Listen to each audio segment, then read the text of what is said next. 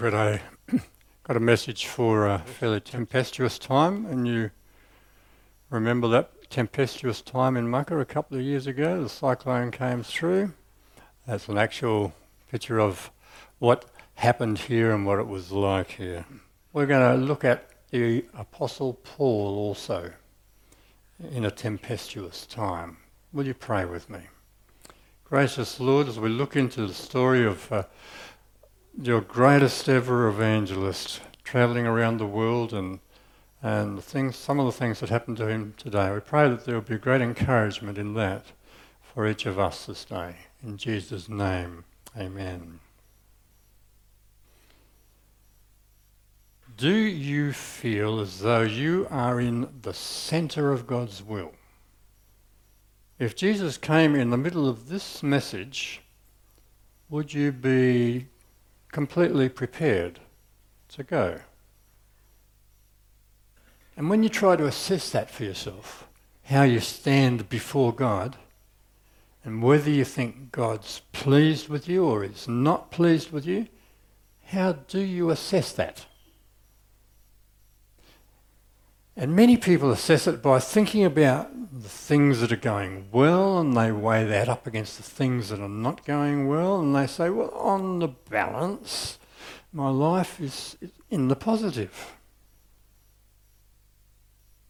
And do you look at the circumstances of your life as evidence when you're weighing up and assessing whether God's pleased with you or not? And in this message, which is the last one from the book of Acts for, for the time being, we're going to encounter a very common way of trying to answer that question an error of thinking. And the thinking is that you can tell whether a person is in the will of God or not, or how sinful or how sinless he is, by the misfortunes of life, by their circumstances. And people will make a snap judgment about whether you're being obedient to Christ, about your level of holiness, by looking at what's happening to you, at the trials and tribulations you're going to go through. And so, and we'll be in Acts 27 and 28 today. Acts 27 and 28. We've got there the greatest evangelist the world's ever seen, the Billy Graham of Billy Grahams, the Apostle Paul is in extreme circumstances, which are very obviously misfortune and disaster, things going really bad for him. So the question is does that mean he's not in the will of God? So there he is. He's been escorted as a prisoner to appear before Caesar. Right, let's see if my clicker works. Yes, the story's about two weeks in a hurricane. So here's the situation. Three days later, he called together the local Jewish leaders, and when they'd assembled, Paul said to them, this is describing a situation, My brothers, although I have done nothing against our people or against the customs of our ancestors, nevertheless I was arrested and I was handed over to the Romans. And they examined me and they wanted to release me because I wasn't guilty of any crime deserving death. Sounded good. But, but, the Jews objected. And so I was compelled to make an appeal to Caesar. I certainly didn't want to bring any charge against my own people. And the way that the world thinks about religion is that you worship a God, and that God in turn is meant to look after you and keep you out of trouble.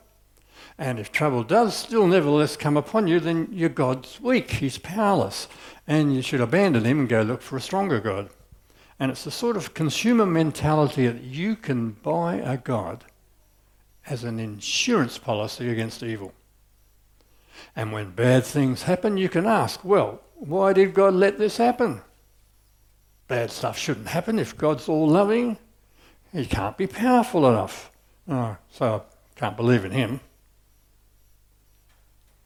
And so, in reaction to that worldly way of thinking, that God is your bodyguard, and he answers to your orders, we've got this story of Paul. And in this story, he's got this point. He says, In all things, we are more than conquerors through him who loved us. That's a bit different, isn't it? Do you know, the world's just trying to cope. People talk about their coping mechanisms. And so many of them say, oh, I'm a victim. I might be a victim of the male patriarchy, of white privilege. I might be of binder, minor agenda labels. The list of things they think they're victims of is endless, and they just want a God who'll help them cope. But Paul says, as believers, we're not just trying to cope. We are more than conquerors. And there's a certain aspect of the body of Christ who have still got a lot of that bodyguard view of God, and they say, Yes, preach it, kingdom of God dominance, baby, we're more than conquerors. Well, we've got to try and put that idea with reality today. Because, you know, when Paul said we are more than conquerors, do you know what he said just before it? For your sake we face death all day long. We're considered as sheep to be slaughtered.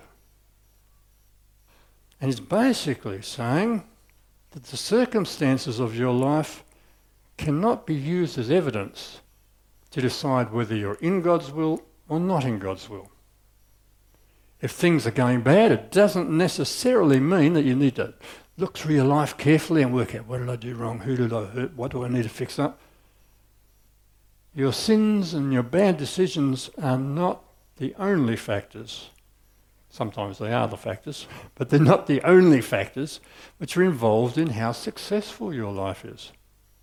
And so when disasters seem to follow you around, as we have seasons of that, there is, in those seasons, a superior attitude, there's a superior knowledge, there's a superior source of power to cope, a, a serious understanding which will enable you to face those disasters with that attitude of Paul's, a conquering attitude. And it is the love of Christ for us.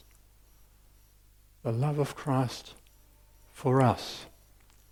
Because when we know by faith the objective reality, it's a truth, that Christ loves us and gives us salvation through faith in Him.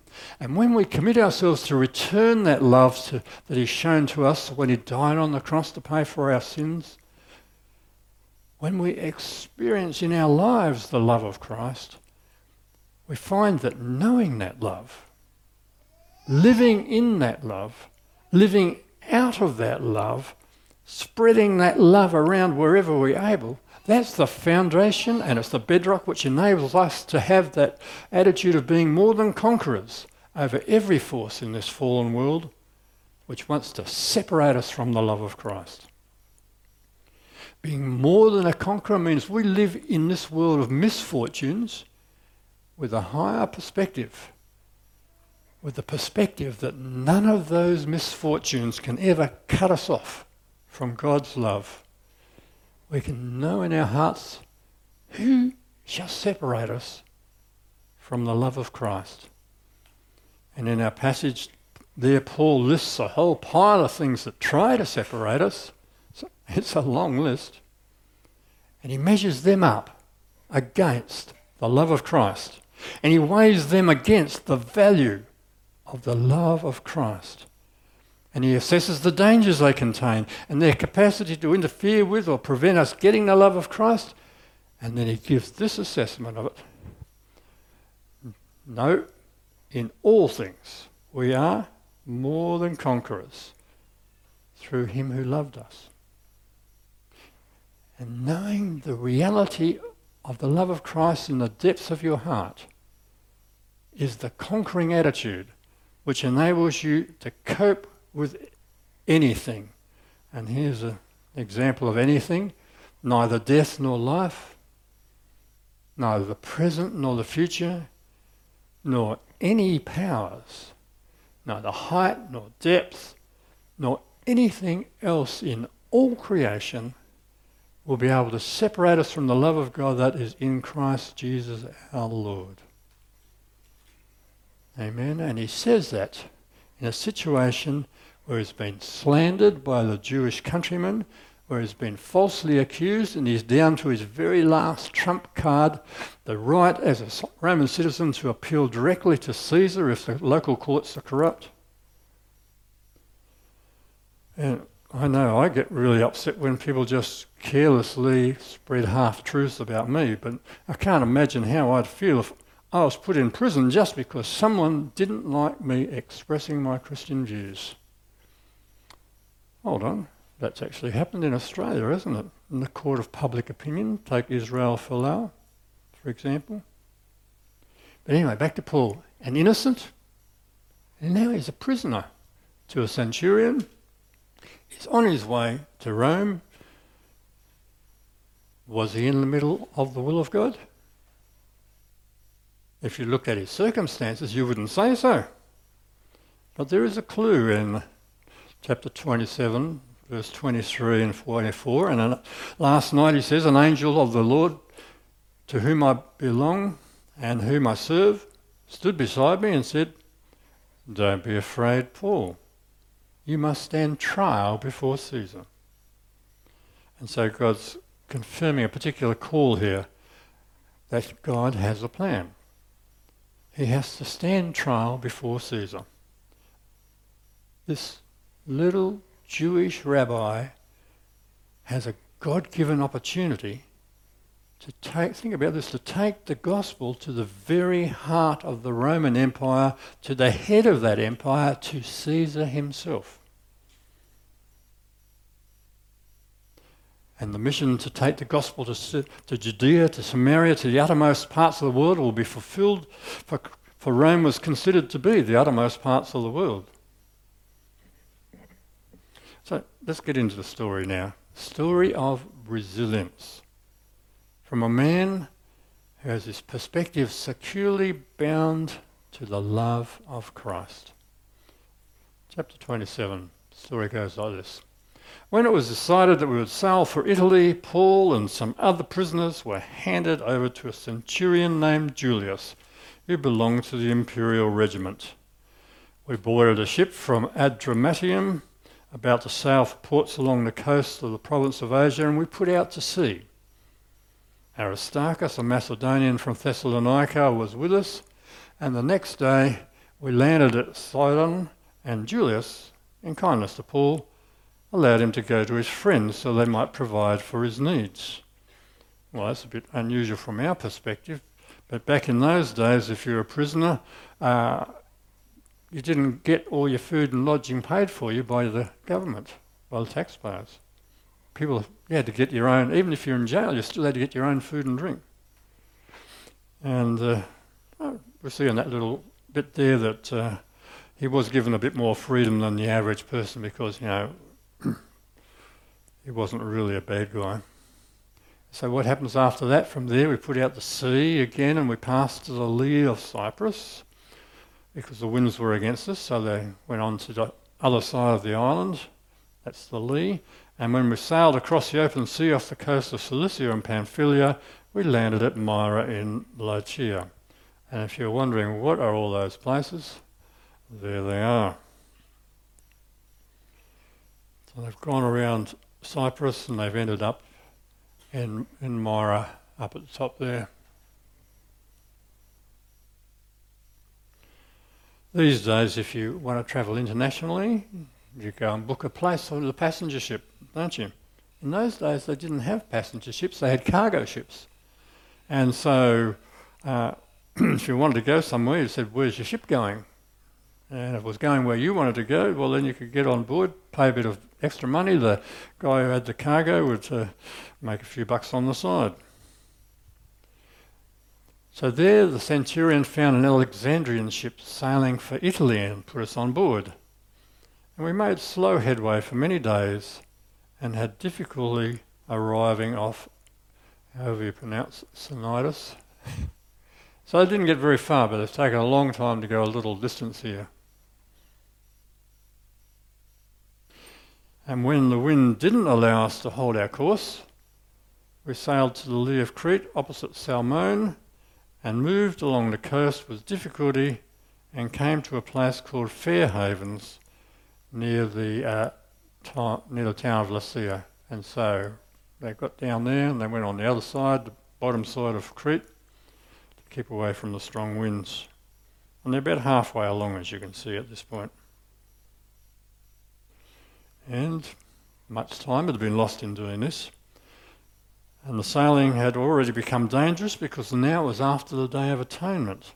And they knew the prevailing winds in those days, and they knew they were getting into the danger zone because after November there was a few months where nobody went sailing at all because it was just too dangerous. So Paul warns them. And this, uh, for those people who don't like to listen to older Christians, this is a the point where I have a listen to the older guys. So Paul warned them Men, I can see that our voyage is going to be disastrous and great loss to ship and cargo and, and to our own lives also. But the centurion, instead of listening to what Paul says, he followed the advice of the pilot and the owner of the ship, which I suppose is fairly sensible. Uh, they're the guys who know about sailing, theoretically. But at this point, nobody's listening to him. There he is, he's just at Fair Havens, he's warning them, guys, trouble's coming. And since the harbour was unsuitable to winter, the majority decided that we should sail on and see how far Phoenix is. It doesn't look very far on a map, does it? That we should. Oh, where did it? Since the harbour was unsuitable to winter, a reasonable chance. And when a gentle wind began to blow, they saw their opportunity, so they weighed anchor, they sailed along the shore of Crete. But before very long, a wind of hurricane force. Now we know about, uh, we don't call them hurricanes, we call them cyclones, so it's about cyclone strength. Uh, came along, a nor'easter swept down the island, and the ship was caught and couldn't head into it. And so gave way to it and were driven along. And as we passed to the lee of a small island called Cauda, we were hardly able to make the lifeboat secure, so the men hoisted it aboard. Lifeboat would have been floating in the back there. And so now we go for the, the squiggly line, the unknown where did they actually go. Interestingly, uh, Luke on board, the way it talks about what they did on the ship is actually studied by people who are into historical sailing things. Many nautical people study it with interest. And we see a few extra things which just add to the historicity of our story. Then they passed ropes under the ship to hold it together because they were afraid they'd run aground on the sandbars of Syrtis, and they lowered a sea anchor and they let the ship be driven along. And, you know, sailors are feeling powerless when they take down all the sails, when they rope up the strength, the ship to make it stronger, and they just let the storm take them. We took such a violent battering from the storm that the next day they began to throw the cargo overboard, and now they're getting desperate because the owner, who depends on that cargo for his livelihood, gives them permission to throw it overboard. So you know they're just scared, witless. And, and, and then on the third day, they throw the ship's tackle overboard, equipment necessary to operate the ship, until finally they just give up hope. When neither sun nor stars appeared for many days, I mean, they're in black and the storm continued raging, we finally gave up all hope of being saved. And I don't know how resilient you are. I don't know how much resistance you can cope with for being a Christian. I wonder if you've ever got to that point of giving up all hope of being saved. And I know, and when you're at, at that point, you're like a drowning man clutching at straws. And some of us need to get to that point to listen. Maybe that's what happened when Paul speaks up, and this time they listened to him.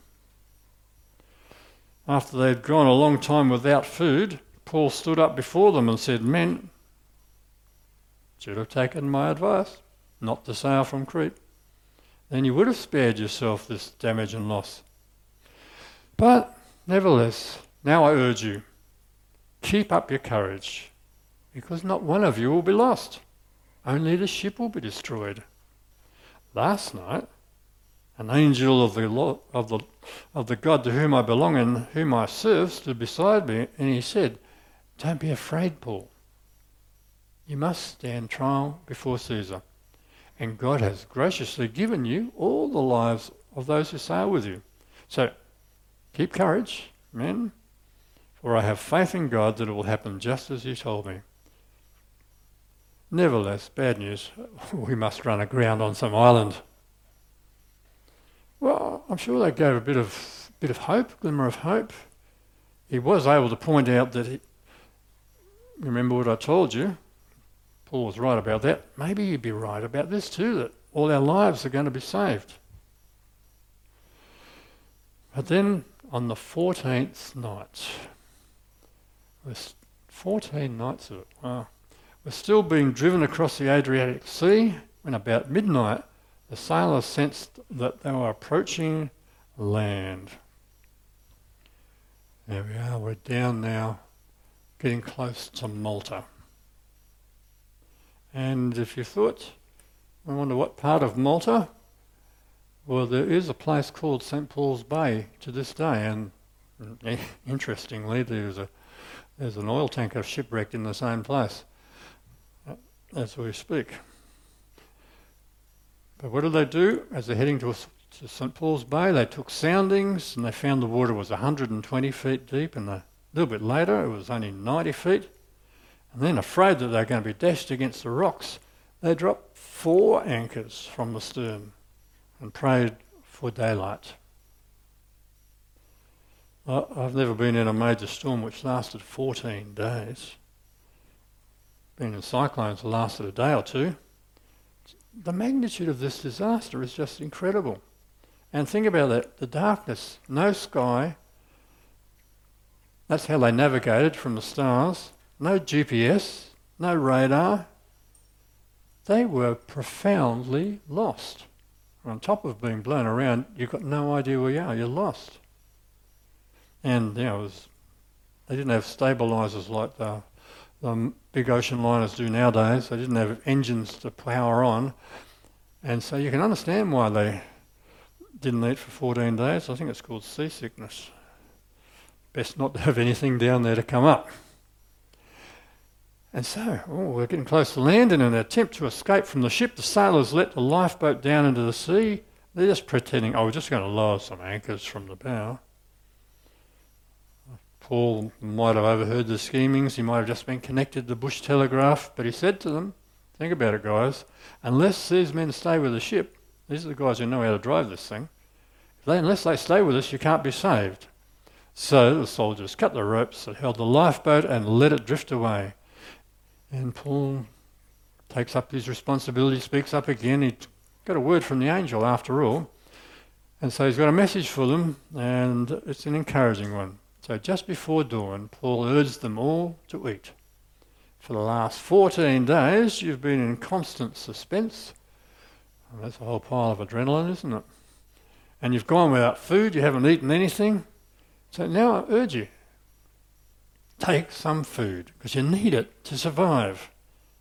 And this is the encouraging thing not one of you will lose a single hair from his head. And after he said this, he took some bread and he gave thanks, and then he broke it and began to eat. And they were all encouraged. And they ate some food themselves, and altogether there were 276 of us on board. So it was a big ship for the time, 276. And when they'd eaten as much as they wanted, they lightened the ship by throwing the grain into the sea. Well, they wouldn't need it anymore. And daylight comes. They didn't recognise the land, but they saw a bay with a sandy beach. They decided to run the ship aground if they could. And you know, that's the sort of thing you see in a movie, isn't it? Cut away the important hindrances, jettison what's absolutely essential, focus all your resources, one final desperate slow motion run for the finish line. You can see a movie now, can't you? Everything else can go if we can just escape with our lives. And cutting loose the anchors, they left them in the sea and at the same time untied the ropes that held the rudders and they hoisted the foresail to the wind and made for the beach.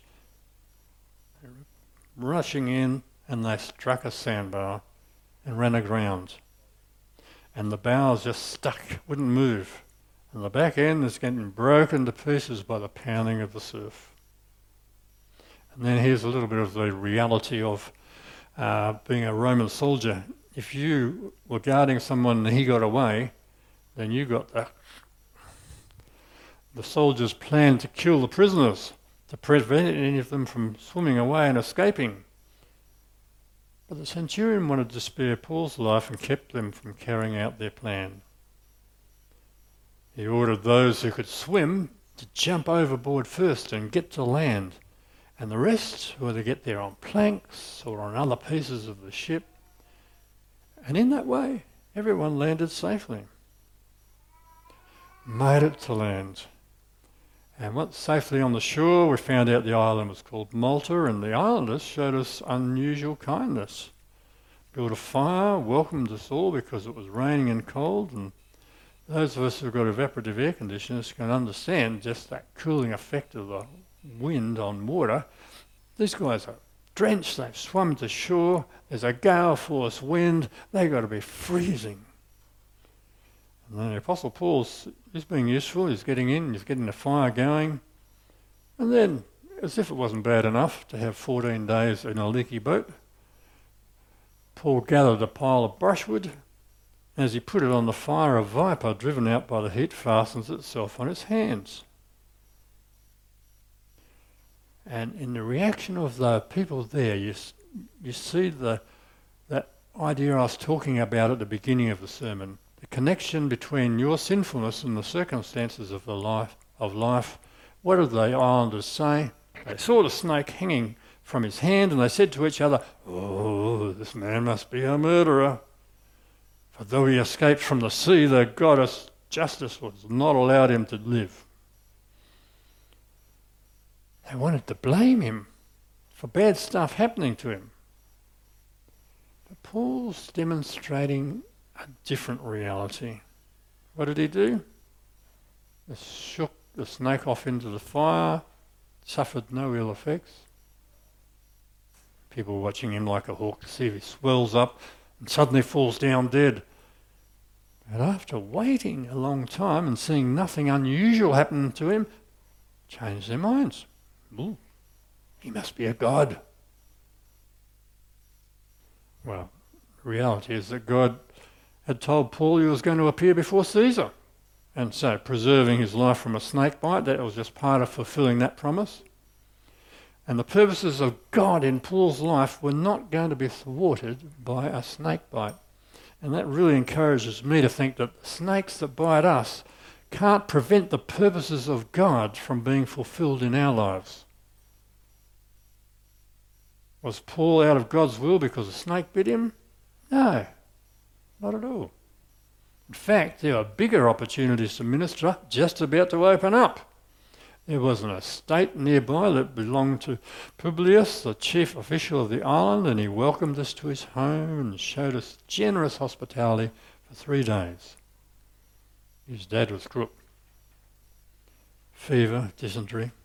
So Paul went in prayed, placed his hands on him, and healed him. And when that happened, the rest of the sick on the island came and they were cured, and they honoured us in many ways. And when we were ready to sail, I guess in a different ship, when they were ready to sail, they furnished us with the supplies we needed. And of course, that's the Apostle Paul. It doesn't say anything about him evangelizing, but you can't imagine three months on an island, he's going to be preaching the gospel, isn't he? Every other place he's gone, there have been miracles, they go with his preaching of the gospel. Which brings us finally to the last leg of the journey. They go from Malta up to Syracuse, Rhegium, Messina, Pompeii, up to Puteoli, and uh, eventually he does make it to Rome. After three, three months, put out to sea in a ship that had wintered the, in the island. It was an Alexandrian ship with the figurehead of the twin gods, Castor and Pollux. We put in at Syracuse, stayed there for three days, went on to Rhegium, on to Puteoli, and so on, and came to Rome. So was Paul in the will of God? Of course, at all times. God said he would go to Rome, and he did. And the misfortunes along the way, that of no particular concern to Paul. It was his call and his mission that he was focused on. And by the grace and provision of God, he gets to Rome and he's got two years now to preach to visitors because people could come and see him. He's got two years to preach them and then that opportunity to take the gospel to the very top of the Roman Empire, to Caesar himself. So to wrap it up, God is not a bodyguard who we employ to keep us from the misfortunes of life. He died on the cross to be with us in the misfortunes of life, not to remove us from all of them, though he does remove many at times. And he died and he rose to elevate our viewpoint, our perspective, to cause us to see that all of the misfortunes of this life are mere minnows in comparison to the whale of a time we will have in eternity with him. And when we live out of our understanding of that immense love God has for us and those around us, and when we draw deeply from that love of Christ, we become more than conquerors of anything which life can throw against us. Because we find something solid, we find something reliable and unmoving and dependable upon which to place all of our hopes, which is the love of Christ, which can never be removed from us. And we find we stop assessing whether we're in the will of God or not by how our circumstances are going. And we measure it by whether we're in the will of God by checking our lives daily against the Bible, against that inner voice of our consciences, against the Holy Spirit guiding us, by listening to wise counsel from one another, by studying any Christian resource available, not by our circumstances. My friends, deeply knowing the love of Christ is that good. It makes us more than conquerors. Let us pray.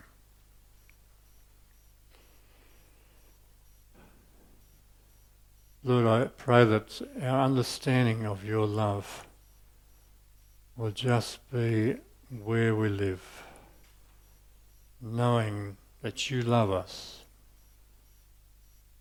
and knowing that you love the brother and sister alongside us and knowing that our job is to pass your love onto them and to receive from them your love through them. And to know that together we have an inheritance which makes us more than conquerors no matter what life throws against us. Amen and hallelujah.